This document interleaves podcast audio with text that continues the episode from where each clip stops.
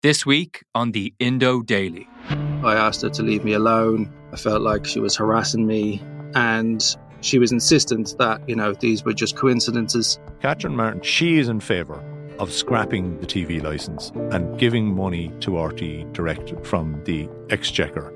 Taoiseach Micheál Martin, dead set against it. No way, not happening. Find and follow us at all the usual spots and over on the Irish Independent website.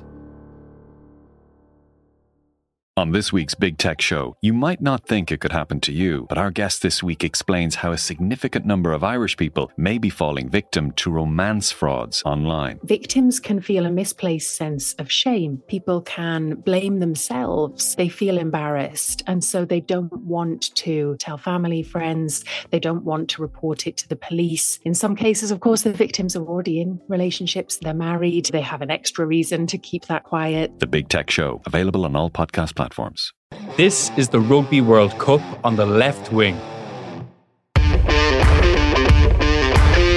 After years of build up, the wait is almost over. This Saturday, Ireland take on the reigning world champion South Africa in Paris, and what a game it promises to be. Andy Farrell's men took another positive World Cup step on Saturday night with a dominant win over Tonga, but the Springboks posed an entirely different challenge. So, all that means we have plenty to talk about on today's episode of The Left Wing. Will Slattery here with you, and I'm delighted to be joined by Luke Fitzgerald and Jonathan Bradley for our chat today. And a big thank you to everyone who got in touch with questions and comments. You can still do so on Spotify or tweet any of us, myself, Luke, Jonathan, Rúaidhrí, Cian, and Sinead, who are over in France. We'll try to get to as many questions and comments as we can throughout the show. But Jonathan, now as we kind of make our way into South Africa week, as I mentioned, the build-up has been going on for so long. We've been so excited for, for this big game in particular. I think Rúaidhrí O'Connor actually summed it up well in his kind of opening line of the match report on Saturday night. He said Andy Farrell probably couldn't have scripted a better opening to this World Cup in terms of you know the preparation for this defining pool match and potentially one of the defining games of the entire tournament.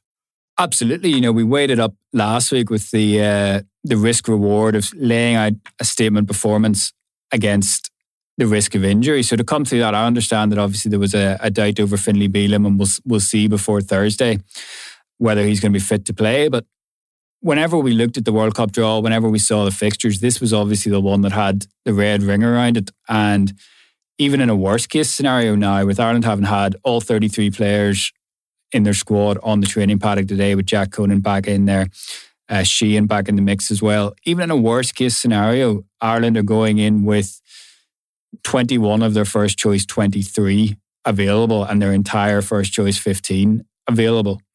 And if you look around the World Cup, that's such an enviable, enviable position to be in, let alone the fact that you started with two really emphatic victories, 10 points. You know, as Rod said in that article, like it couldn't really have gone any better. It's beyond any coach's expectations that things have gone this smoothly, not even just during this tournament, but in the build up to it as well in terms of your injury profile. Yeah, Luke, and obviously it's something that you were very, I suppose, emphatic about in the build up, you know, kind of from the back end of last season about Ireland playing their strongest team early doors in this tournament to build in some momentum, to get minutes into key guys. Now here we are, Springboks on the horizon, and it looks like it's worked an absolute treat. Yeah, no, look, I don't think they've got much of a choice, Will. Um, you know, I think um, you know, just with that risky fixture that Ireland have at the end against Scotland, uh, I think you've got to put yourself in the best uh, position you can coming into that one. Try and take as much pressure off, even though unlikely, you know, that's ever going to be the case. You just have to go ahead and win that one.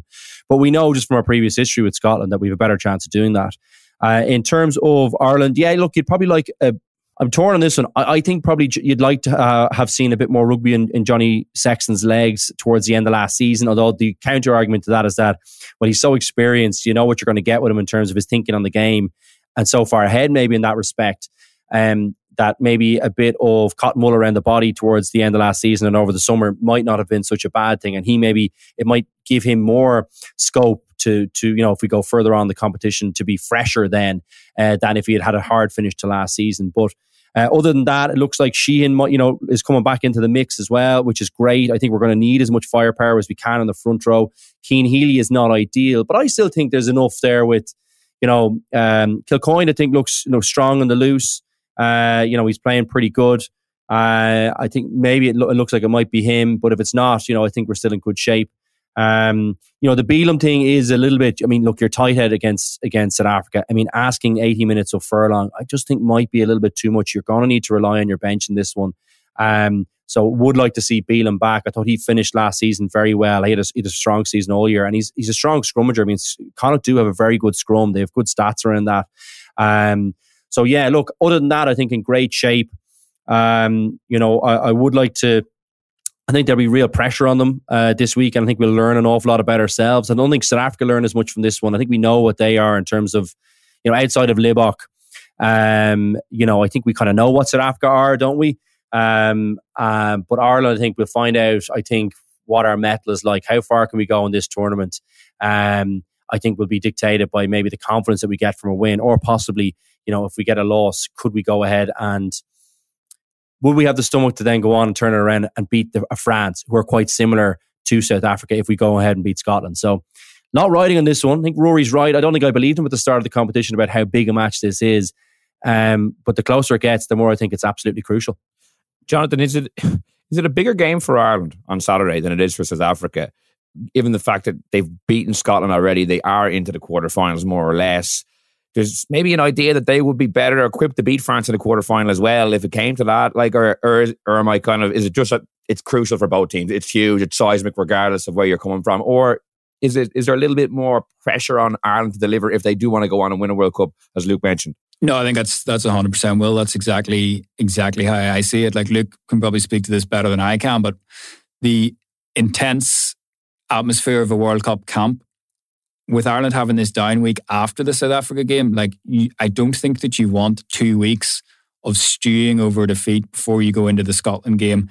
And bearing in mind that that Scotland game then essentially becomes a last 16 game because if you lose it, then you're going to go out. So I think just the way the fixtures have fallen, I think it's massively bigger for for Ireland because South Africa can lose and still feel relatively confident that they're going to go through.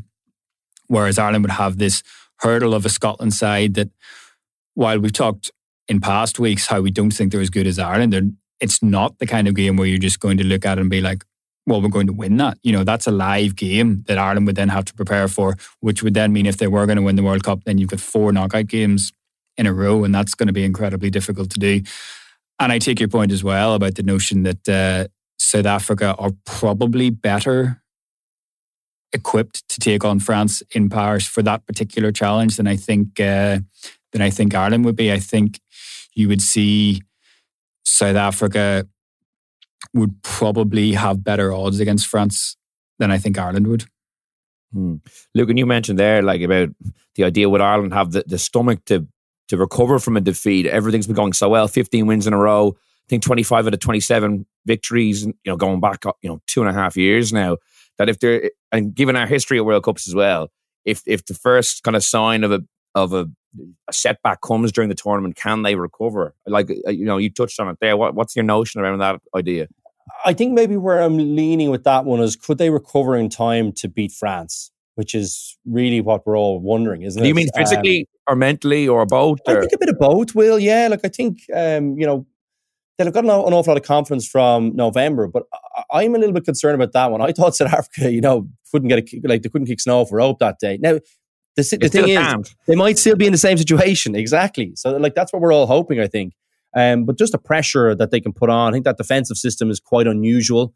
Um, well, not unusual Not everyone seems to be coming hard up, but South Africa seem to be completely hedging their bets. They seem to have, there's times on the pitch where they continue to come forward, like, I'm going to say, I'm not going to say on the edge of reckless is probably how the best way I would describe it.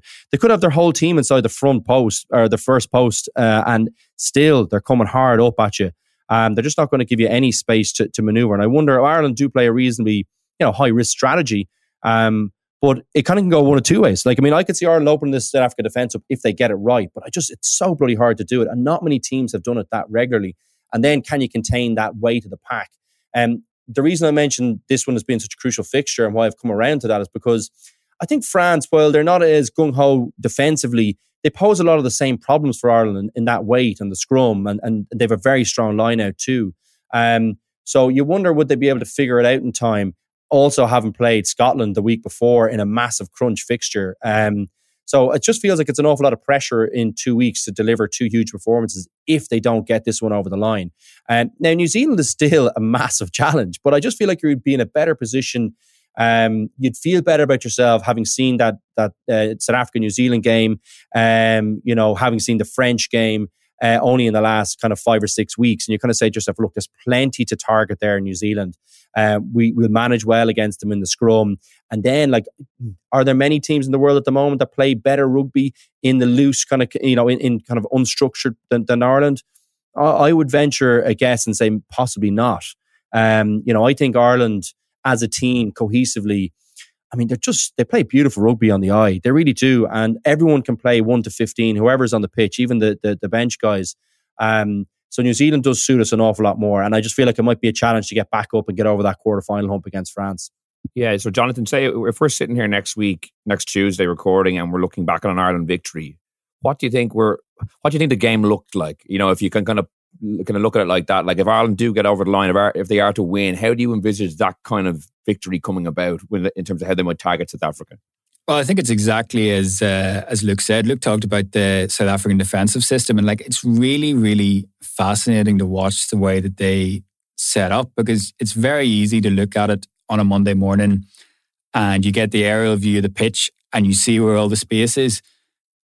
But to do that in the moment is obviously so difficult because you know you look, you watch the South Africa game back, and you see what you think are all these opportunities. But we're talking about the best teams in the world, and they're not taking them because of the pressure that South Africa put on your decision making and the pressure that South Africa put on your passing to get that extra, to get the ball out wide. You know, we talked uh, two weeks ago about the Darcy Graham incident, and that you know those type of things loom so large. So there's no doubt in my mind that Ireland are going to create those chances. But if they're going to win the game, they have to take those chances. And that's what teams really struggle to do against South Africa. So, you know, I would look back at, say, the try that Mack Hansen scored. And yes, obviously, Mack Hansen does brilliantly to finish that off himself, beating what felt like four or five uh, Tongans on the way to the line. But if you watch the build up, it's such a good team try in terms of the the patience that Ireland moves through but also the key pass, if you like, is the one that Hugo Keenan plays to Garry Ringrose. And he gets absolutely emptied. Like he gets properly, properly melted as he plays the ball. But that's what you have to do. You have to make decisions in those instances where somebody is right up in your face and you know that you're going to get hit and you're going to get hit hard. It's making those right decisions to get the ball to the edge because that's where South Africa leaves the space but they bank on you not being able to do that, not being able to get the ball to the space. And they do it in a different way than any other team in international rugby for me.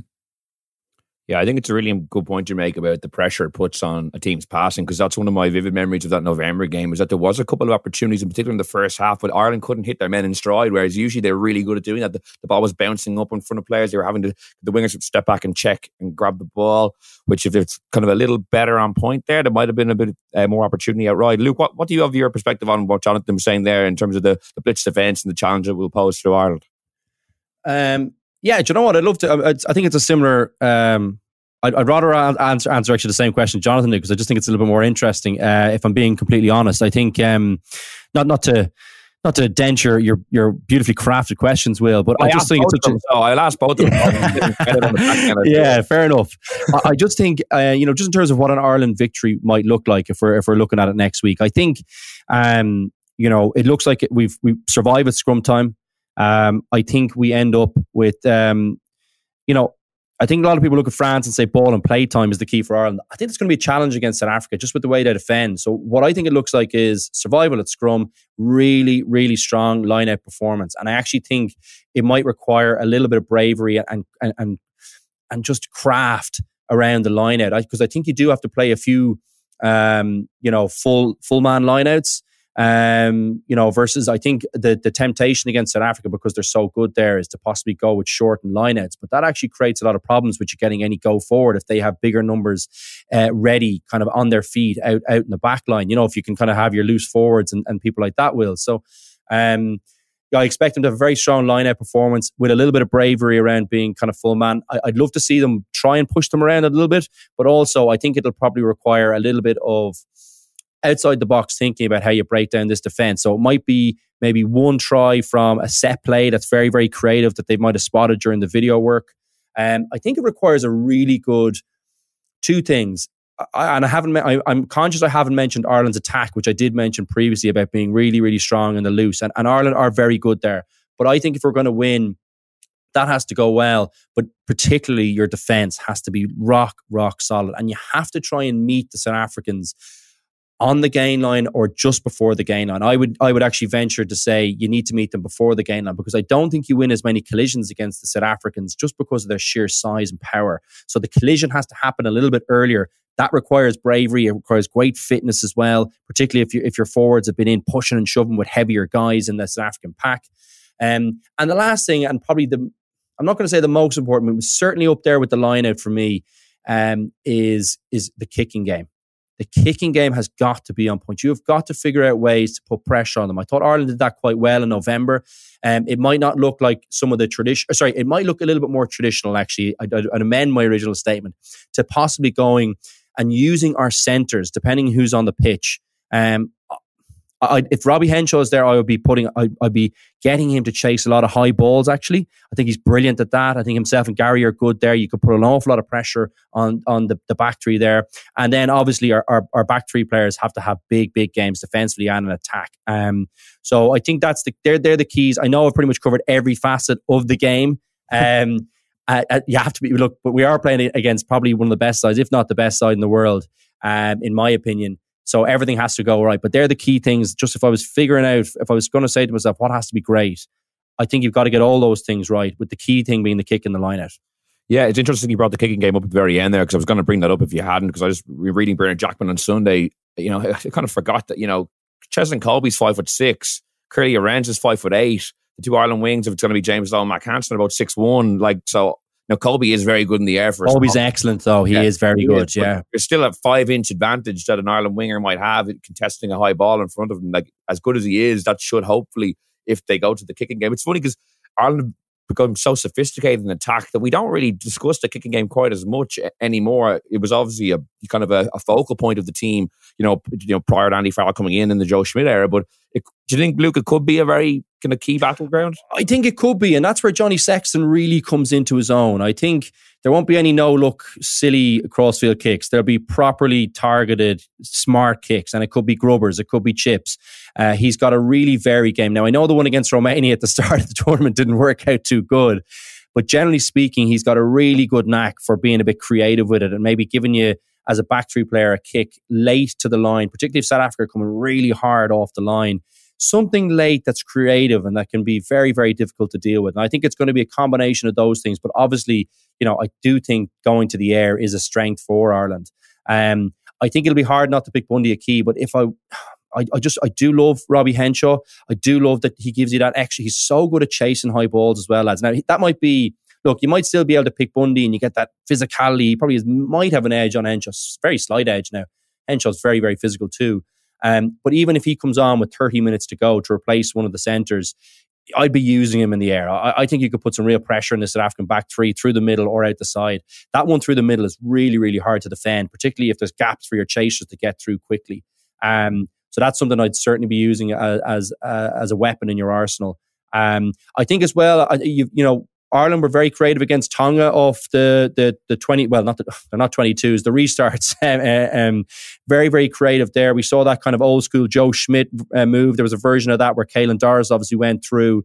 Um, I think it'll. You know, the, I'm hoping they've got a few variations of that because obviously South Africa will be prepping around there. Um, I expect them to. I know Andy Farrell made that kind of tongue in cheek comment about it, and, and there was a bit of a chuckle. Um, but I do think that uh, Ireland will have to be creative as well. Will I? I, I think it's going to require a little bit of out of the box thinking. So hopefully, Mike Catt has something in in, in there, and, and Paul O'Connell some something that they've got up their sleeve. I expect them to have it because I think you might need it in a, in a in a very tight game, which is what I expect. I expect this to be very tight. If Ireland hold up defensively against South Africa, um, this is a tight game because they certainly won't be wilting defensively, and you might need just a moment of magic or a moment of outthinking the opposition. Um, could be tricky though, but it's going to be that fine margins, I think, that that decide it. yeah, your point about Robbie Henshaw is a good one because I feel like, you know, given the talk about bench options, 6 2 splits, 7 1 splits potentially, the South African bomb squad, having Robbie Henshaw on the 23 jersey, I think is a big point of difference for Ireland. A lot of teams don't pick a centre in that role. The multifaceted game that he brings, being able to chase kicks, being able to play traditional centre play as well, I think that could be very decisive in the second half. You know, being able to replace a quality centre with someone of Robbie Henshaw's world class ability, I think potentially could be a, a very good thing in, uh, in the second half when the game's in the melting pot. Jonathan, to turn my original question on the other side, if we're sitting here next Tuesday and Ireland have been beaten, what do you look? Uh, how do you feel that game plays out? What are the areas that you might look? We might be looking back on thinking, oh, that was that was key, and South Africa got on top of us there. Definitely the start. I think South Africa are unrivaled as a front runner.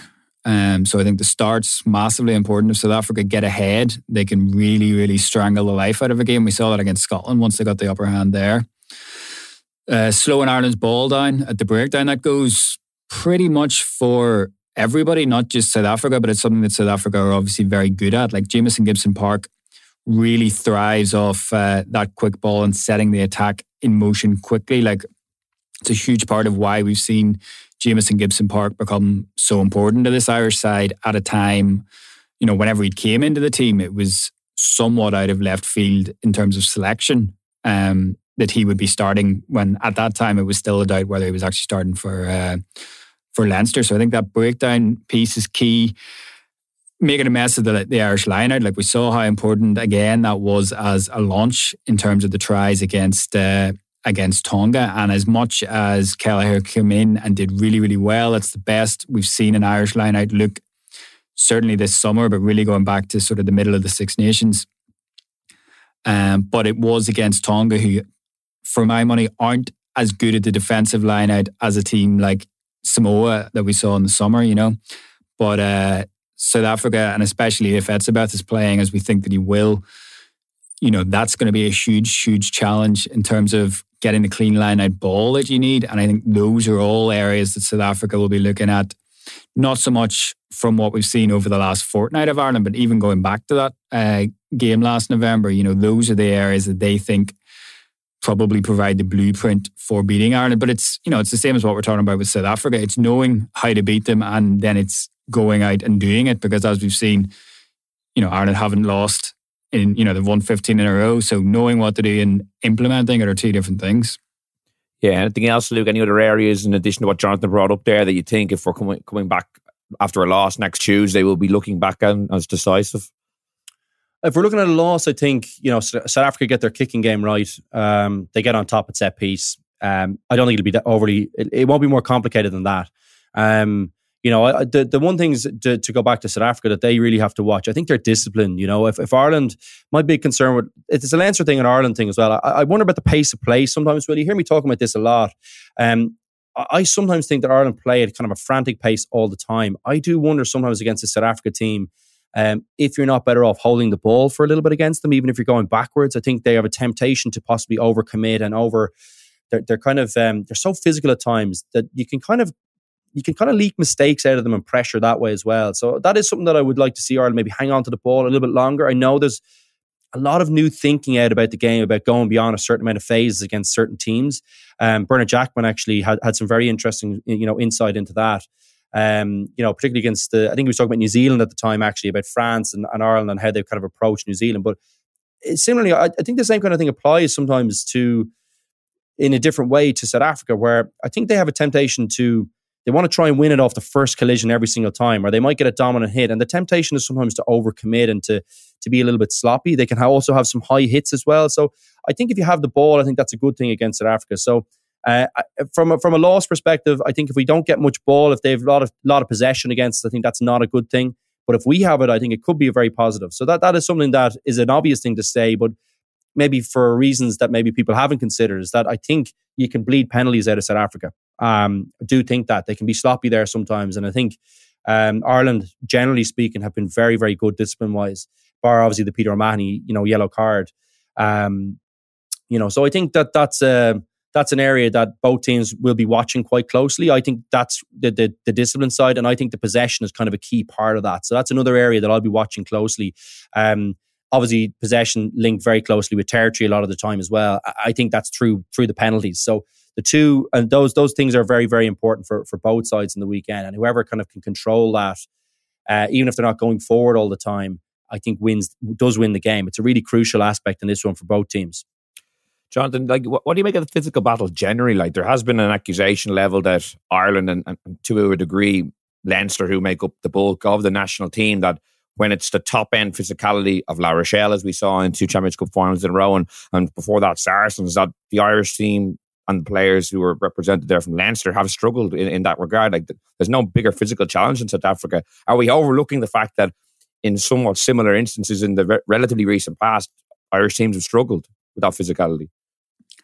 I think in a way, yes, but sometimes it can also be instructive to look at how other teams or other rugby playing nations, if you like, rather than teams, view Ireland. So, you know, if you go through the Scottish media as an example, like the concern in Scotland is that the pool draw did not suit Scotland because of playing two teams as physical as Ireland and Scotland. Or sorry, Ireland and South Africa. So while we traditionally don't view ourselves as a physical team, a lot of the other countries would argue that Ireland may be a notch below France and South Africa, but are still one of the most physical teams in the world. And I know there's an awful lot of um, a lot goes back to you know those La Rochelle games and even the Saracens game before that in Leinster because it is such a bulk um, group from Leinster. But you also have to acknowledge that you know you're bringing in the likes of Peter O'Mahony, you're bringing in the likes of an Ian Henderson, you're bringing in the likes of a Bundee Aki, you know, guys of those physical profile to hugely supplement what Leinster have as well. And, you know, you know, Luke mentioned uh, physicality of a Robbie Henshaw. It's not something that we associate with him, but it's there. And I think it's the same with a lot of these Irish players. Like we don't view them as hugely physical players, but you know, they are and they stack up in that regard to an awful lot of teams right around the world.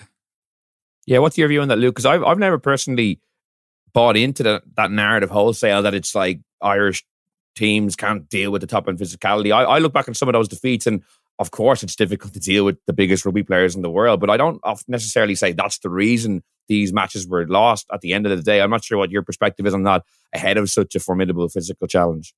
Yeah, um, I, I, do you know what I was I kind of Jonathan's comments there really opened my eyes to a little bit. I, I maybe I've kind of fallen victim to that because maybe I think that Ireland, you know, I think Ireland's style of play maybe could maybe it's definitely lured me that way. I, I think we're kind of trying to avoid the squeezing teams out. We're not that type of team, in my opinion.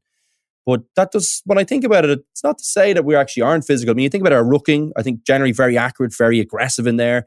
You know, we do get very clean ball. You know, when we're playing well, you know, and we're putting we're putting the ball on a, on a platter for Jamison Gibson Park, and we're really rolling. And, and the rugby I think we've associated with this team over the last couple of years, two years probably, um, is is very you know easy on the eye.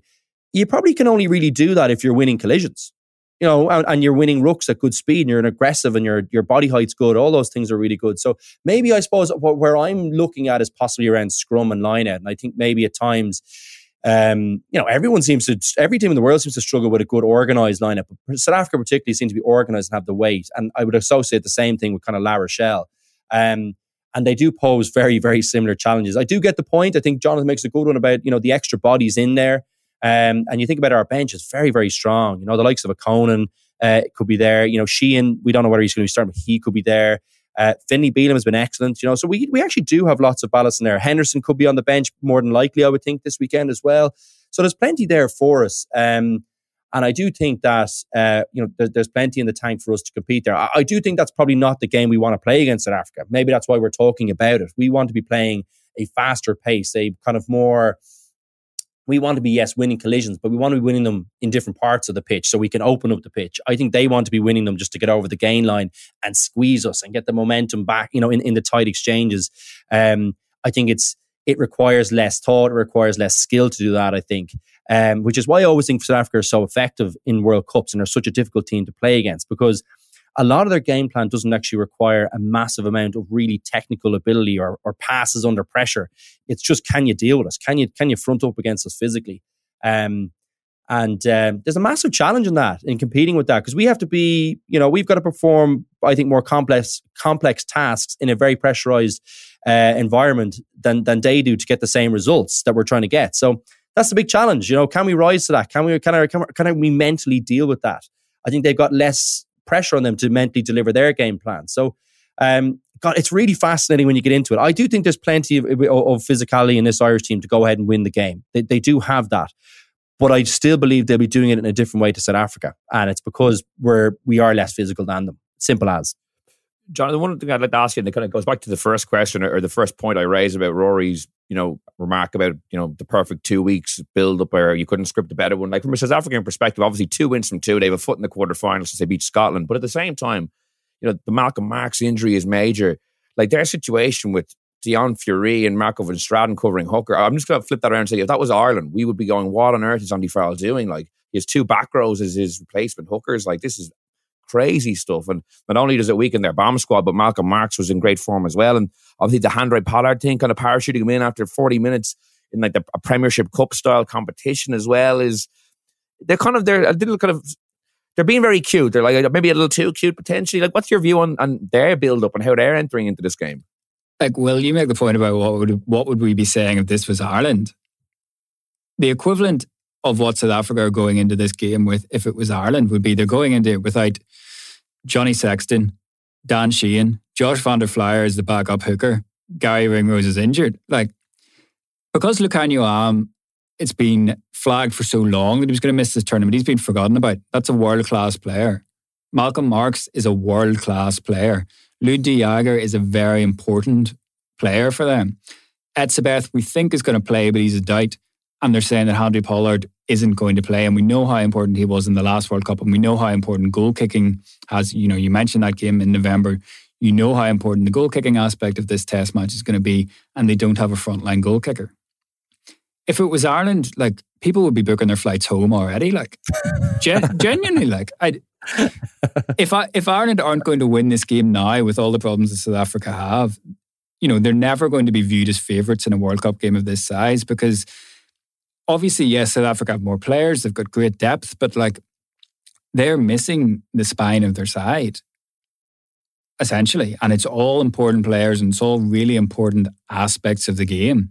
You know, we, yeah, we haven't talked about the scrum yet, but if Mbonambi doesn't go the 80 minutes, like we're talking about a back rower scrummaging in an elite level World Cup test match. Like that's a massive, massive disadvantage. Surely it has to be. Yeah, it's a major risk, Luke. Like, what's your what's your view on it? Obviously, the South African team will be named by the time this podcast is, is being listened to, so we won't try to preempt their selection too much because it'll be out of date by the time this comes out. But like, there's obviously a lot of uncertainty around what kind of bench uh, Rassie Erasmus and Jacques Nienaber are going to are going to pick. But Jonathan touched on a huge amount of issues there that like we haven't really discussed. But We've going to focus on the game planning nature of it, but just in terms of sheer personnel, they're down a couple of major, major players. They really are. You know, I, I think, um, you know, what I suppose the Pollard thing we all I think the big concern we've always had with this South Africa team about going the whole way through the World Cup is is the is the place kicking. You know, so Pollard probably sorts that out for you to a certain extent. I know he hasn't played a huge amount of rugby, but they gain that even though they lose a world class player. Um, I think our view is that you know they. I think maybe we've just gotten used to some kind of pretty out of the box. I'm going to say I wasn't. I was going to say crazy, but some out of the box thinking from the coaching staff there. They seem to be, you know, very very creative and, and very confident in, in, what they have. Um, I believe they won't do the seven one. I think it's too big a risk.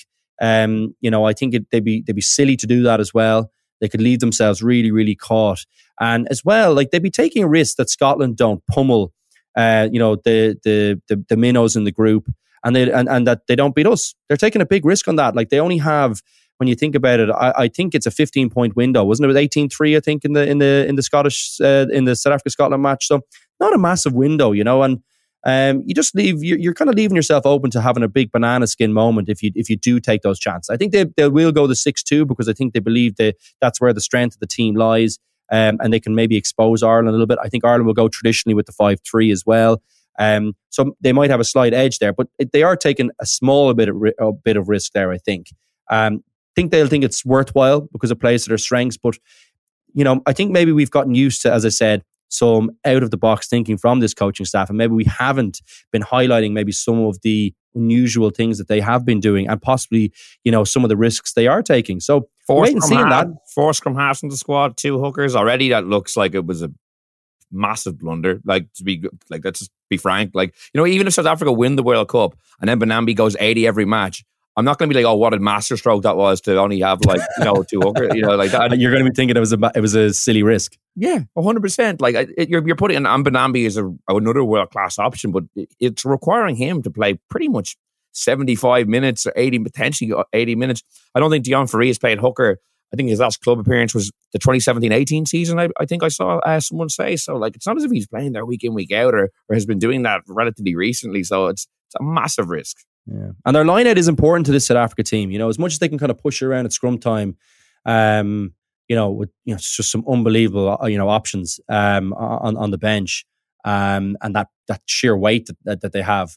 They will miss like if their line out isn't functioning, they you know they don't function too good either. I think that's very it's a really important tool for them. Generally speaking, you know they're they're if you think about the great South Africa teams, and this is a very good one, I think. Um, you know their line out has been a, an area of strength. You know they're just a, a lot of big men. They seem to be very very organized and creative. They're hard to stop. Um, and uh, you know, we I think I, I don't know who we were listening to. It might have been Jerry Flannery or, or it might have even been Bernard Jackman. Poor well, Bernard Jackman's getting quoted left, right, and centre in this thing. But um, sorry, no, it wasn't. It was James Tracy. I was listening to talk about their their maul, and he was kind of talking about how you can kind of get lured into thinking it's just a lot of big men, um, you know, pushing around smaller men, but really there is an awful lot of subtlety around how they were setting up. I drove into an event with him there, a couple, like I think it was last week, um, and I had a, I asked him about it, and he was kind of saying, "No, look, you, what what they do is actually they're, they're really really creative. They're very adaptable, and they're they, they have the big men, which is the advantage, but their their thinking is is can be ahead of a lot of teams in there too. So, um, you know, this South Africa team, they you know that, they might really regret that that decision to not take out another hooker. I think you're right, Will. Um, and it seems like a silly risk at this stage, particularly with Marx having gone down. But I think the goal kicking might still slightly outweigh that, even if you're taking a risk about Mbonambi doing the, the full the full 80 every week. Yeah, I wouldn't be surprised if there was another injury in a different area of the team, and then another hooker might end up coming out, but you know, replacing replacing someone else. Jonathan, is there anything kind of we haven't touched on? Anything I don't know at a left field that, that could be significant? Like for me, I actually think the, the kind of the Irish crowd in Paris this Saturday, I think could could be a huge advantage for Ireland. I- just noticed so many people have been targeting this game for years. They're going over. Obviously, the first two weekends was great Irish support there, but given they were always going to be relatively one sided games, it probably didn't make a huge difference. Whereas this time, I think it could be a key thing in Ireland's favour. Between that or anything else that's kind of caught your eye, anything a bit off the beaten track, do you think that could be potentially significant on Saturday? Yeah, I do think that uh, element is going to be going to be big for Ireland because you know you can uh, you can sort of glaze over a wee bit when the players start talking about the crowd because it feels almost like a platitude. But I think at a World Cup, and you know you saw Johnny Sexton talking about it um, in Nantes after that uh, after that Tonga game of just how important that is and making it feel making it feel like a home game. That's huge. You know, there's lots of Irish fans traveling over. A nine o'clock kickoff local time, so everybody's going to be in uh, good voice by the time that game kicks off. And I think that that is a big, big element. And I suppose the other thing that we haven't really touched on is, uh, you know, we talk an awful lot about uh, in Six Nations weeks. You know, we get very, very caught up in the uh, the mind games, as it were, when it was Eddie Jones with England or whether it be Warren Gatland with Wales. But like, I think the Rassie Erasmus element to this is fascinating. Or if you like, the South African influence on Irish rugby over the last 10 years is like a fascinating element of this. Like, you know, Snyman, Munster player, Jean Kleyn, Munster player, Jacques Nienaber, worked in Munster, going to Leinster. Rassie Erasmus worked in Munster.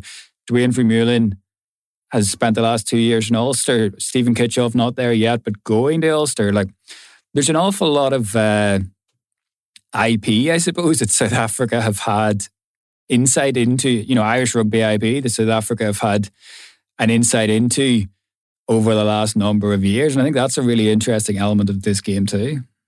It really is, Luke. It's a funny one. You almost you'd almost forget that Nienaber is off the Leinster after this World Cup. You see him sitting beside the traffic lights. You see him being involved in these co- these left field barmy coaching decisions. I'm like, I'm interested to see what he's going to be bringing to the RDS now after seeing some of the decisions they made over the last couple of weeks. Yeah, just another unbelievably interesting point of view from from Jonathan. You, you must do this for a job, Jonathan. um, but um, yeah, no, I think um, That is interesting, but I suppose that probably goes two ways, doesn't it? In that you know the guys will have a pretty good idea about what Rassie will be saying about Ireland. Obviously, he's given up the, you know, he, he's given up the goose a little bit in terms of his his his view on Ireland and what he thinks about us. So I'm sure that might get some airtime at some point during the week about us possibly not having the um the, the, the enough, enough ticker to, to go the distance when it when the going gets tough. Uh, I believe this Irish team is different than that, and I'm say he'd be silly to think it isn't. Um, but uh, yeah, like that, that's a two way street, I suppose, isn't it? And I think lots of the guys will. Um, it's probably an added thing to it, and that both you know a lot of guys on the pitch there will probably want to prove something. You know, I think um, that will certainly be an interesting uh, subplot to, to what's going on on the pitch. Um, in terms of anything else, you know, I think um, I think that I know I mentioned earlier on, but the discipline thing, I could see there being a, a yellow or red card in this one. I, just, I think both sides are really targeting this physically. Uh, South Africa to put put a you know to kind of bully Ireland, and Ireland to, to kind of stop them doing that.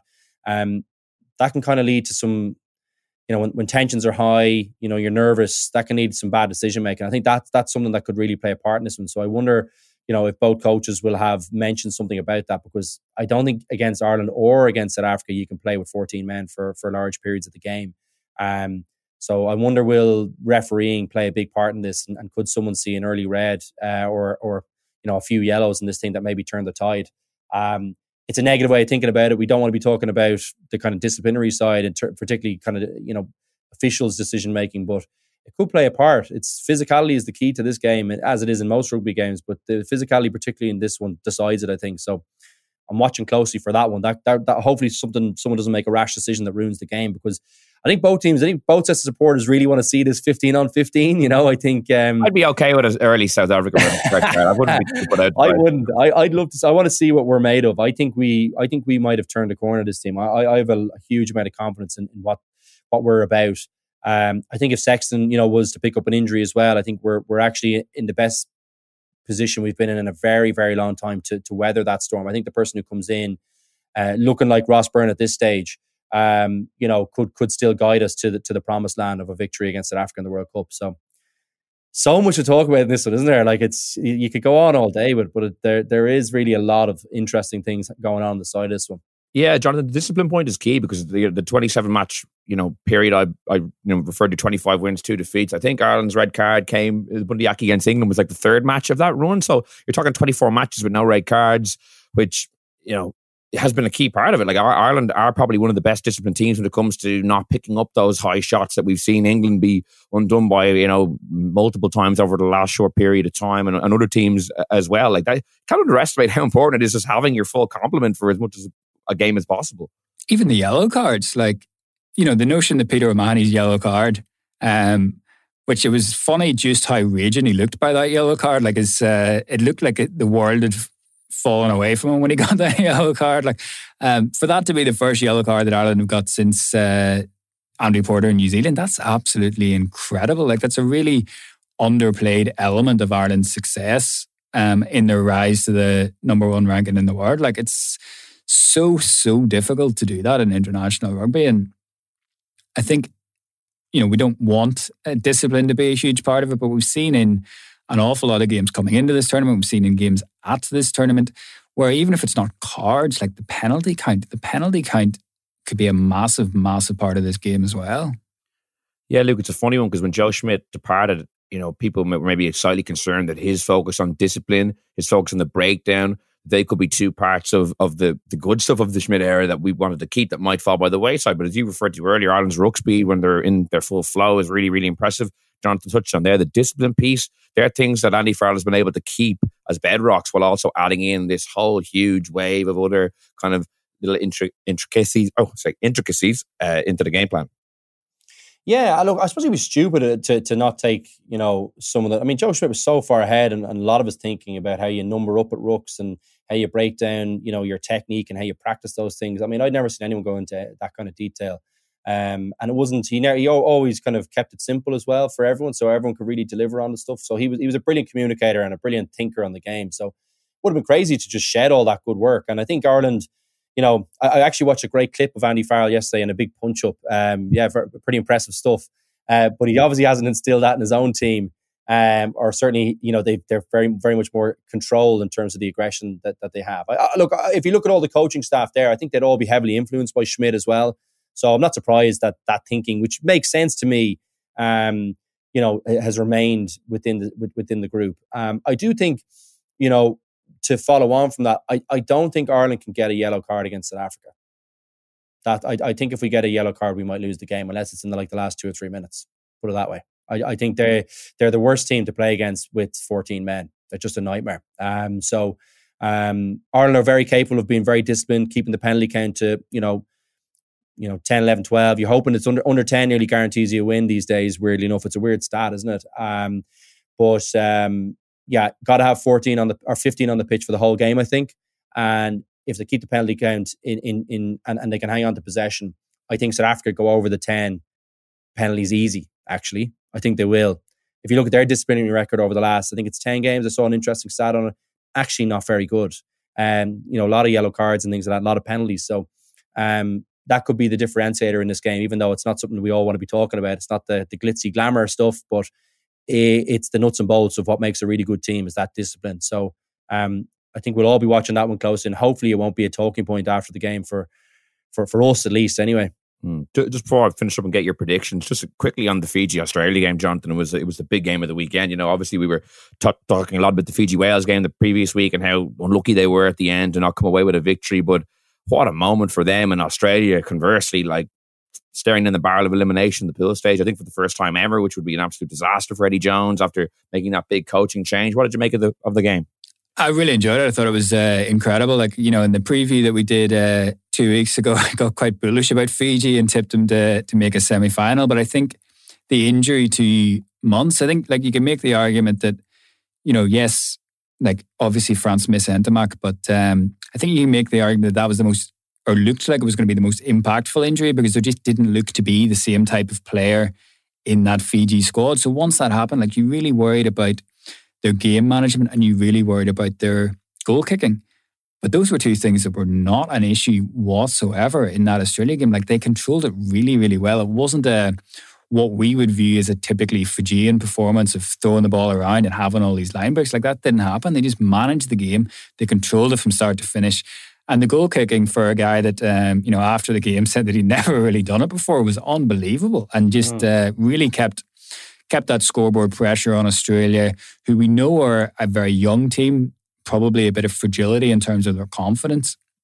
And they just sort of really until that last uh, quarter where they realized it was pretty much do or die, they almost seemed to go into themselves a wee bit just because of that. Uh, I suppose the pressure that was coming on from the scoreboard. But look, it's it's what this tournament needed. You know, we talked uh, the first couple of weeks about this idea of the rugby championship sides and the uh, Six Nations sides, unless they were playing each other, you know, they had won. We talked about whether we were going to get upsets. We all thought that we were, but we hadn't really had one. And it's arguable whether you can even call it an upset. It didn't play out like an upset, but just in terms of, I suppose, those traditional superpowers, you know, this was the first one that we saw really knocked off, and it it sets up the rest of that pool incredibly well because like that that Australia Wales game this weekend is absolutely massive now because I wouldn't write Australia off just yet because I think they can do something in that game and then that pool is blown wide open if that's the case.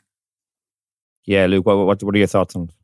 Oh, would love to see Eddie Jones go home, uh, if I'm being honest. Um, um, yeah, no, look, I think it was a bit like, you know, it looks like now the the Hooper and Cooper, um, you know, selection decisions um, probably come back to haunt them a little bit. They looked like a bit rudderless out there, I thought. Fiji were very good for their win, completely dominated at scrum time, I think. And obviously, look, the, the, the, the athletes that they have in, in the back line, I just, you know, combine that with Botia, who seems to be getting, like, anytime he goes near a ball, cannot seem to be shifted.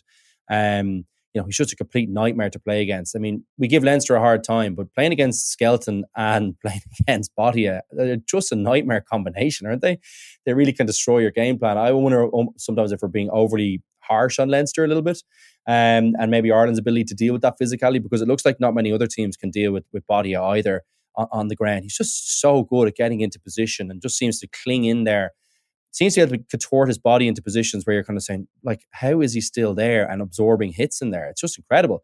And what that does is it gives you a little bit of turnover ball here and there. It gives you a penalty that keeps the lifeline there. And then all you need is a few little defensive errors and Fiji will just shred you just with the athletes they have and the, and the physicality. So um, really pleasing. Uh, that group now, again, as you said, absolutely intriguing to see, you know, who comes out of it. Um, you know, I wouldn't mind saying goodbye to Gatland either, but probably a little bit more affection for him. Um, you know, um, I, I, I, would love to see Fiji go through. I think they deserve it. I think you know, you think it'd be really good for for World Rugby. I think if you you know you look at the the match against England as well, they were good for that win as well. So um, to my mind, they they they are where they deserve to be. I think they were very unfortunate against Wales with that drop pass at the end. Probably should never have got into that position anyway. But it was compounded by some really awful refereeing. So I think you know, at this point in that stage, they look like the team that deserved to go through, and it would be so good to see them go through, wouldn't it? I mean, what a match it was. I mean, they won kind of comfortably in the end. I, th- I think. I know there was a little bit of an Australian fight back, but not much. Not much. It was pretty impressive. They looked good for the win. Yeah, and they, as Jonathan said, they have a huge chance of getting to a semi final now. Just looking at that side of the draw, like the potential ma- quarterfinal matchup against England, what a clash of styles that would be given. How England, to be fair, two wins from two, but we're not even going to talk about that. I, I will say that for another, for another show uh, because we're going to let's keep it happy. Let's keep yeah, it positive. keep it happy. And, uh, I don't want England infecting our bumper preview this week. Uh, so, I finish up with predictions, then um, I'm quite confident. I, am I'm, I'm an Ireland win this week. I think we, you know, we've touched on a lot of things that could go right for Ireland some of the areas that might trip them up. But I just think the, the group look to be in a very good place, looking very sharp. Johnny Sexton's hit the ground running. All the key guys look to be in great form. Dan Sheehan back on the bench, maybe Jack Conan as well when South Africa's bench looks potentially slightly weaker than we're accustomed to, I think all that plays into an Ireland victory. Jonathan, what about you? Yeah, agree 100%. I think Ireland by somewhere in the region of uh, of five.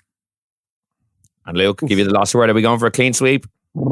Um, yeah, I think so. Yeah, I, I think it's tighter than five. I can't see it being more, but um, yeah, no, I think Ireland win it. I, I just think um, uh, group's in a good place. I think they look pretty fresh. Um, I think key guys back is very, very important. And um, the bench could be a difference. Yeah, I agree. And I think the discipline might be the difference as well. So, yeah, I, I agree. Three for three. What a great note to finish. And hopefully this time next week we'll be sitting and having recorded. It doesn't mean anything, Will. Don't be jinxing there. That's a great note to finish. Don't jinx us for God's sake. oh, I'm very bullish. In my mind, I'm already on to Scotland. I've already I've already moved on to Scotland. But uh, no, hopefully this time next week we'll be discussing an Ireland victory. In the meantime, there'll be plenty more podcasts this week, which made Rudd and Cian over in France. And you can subscribe to us on Apple Podcasts or Spotify or listen to independent.ie. So until next time, thanks for listening and goodbye.